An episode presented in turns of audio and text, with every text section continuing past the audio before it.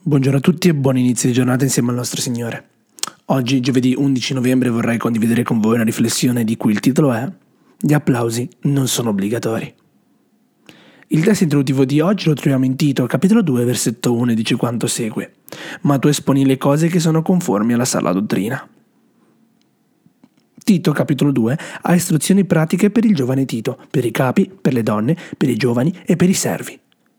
Inoltre, Paolo dà anche istruzioni per tutta la Chiesa, ricordando che siamo stati redenti dalla grazia di Dio e, di conseguenza, dobbiamo vivere per Lui. Anche dei consigli per il predicatore.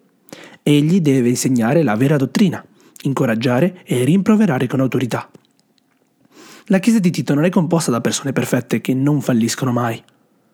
È fatta di persone in profonda comunione con Dio, in relazioni sane, appassionate nel difendere la verità e nel compiere la missione, disposti a pagare il prezzo per la causa, crescendo e maturando ogni giorno per la grazia di Dio. Ripeto, bellissimo questo pezzo. La Chiesa di Cristo non è composta da persone perfette che non falliscono mai. È fatta di persone in profonda comunione con Dio, in relazioni sane, appassionate nel difendere la verità e nel compiere la missione, disposte a pagare il prezzo per la causa, crescendo e maturando ogni giorno per la grazia di Dio.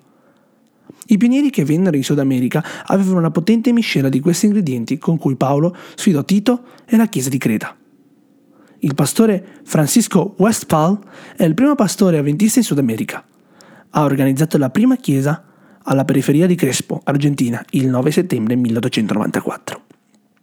Poi viaggiò in Brasile, stabilì dei credenti in diverse località e organizzò la prima chiesa avventista in quel paese, situata a Gaspar Alto, l'8 giugno 1895.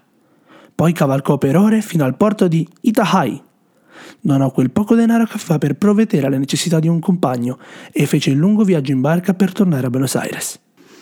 Ha dovuto viaggiare in terza classe, cioè in un posto dove i letti non avevano materassi. Così si è riunito con la sua famiglia dopo questo viaggio missionario di 5 mesi. Sua moglie, che non parlava ancora la lingua locale, ha accolto lui e suo figlio di 4 anni. Ma Hélène, l'altra sua figlia, non c'era più. Non sono state fatte domande. Il volto addolorato della madre diceva tutto. 2 settimane prima Hélène era morta. Il bambino aveva contratto il morbillo seguito dalla scarlattina. Le lettere con la notizia non hanno mai raggiunto il pastore. La madre ha sepolto sua figlia nel cimitero di Ciaccarita, in un luogo per stranieri. Francisco non c'era nemmeno per dire addio a sua figlia. In mezzo a tanti disagi, difficoltà e sacrifici, questi coraggiosi servitori del Signore avevano una forte comunione con Dio e un impegno appassionato per la missione. Non è obbligatorio applaudire, è imperativo imitare. Non è obbligatorio applaudire, è imperativo imitare. Amen.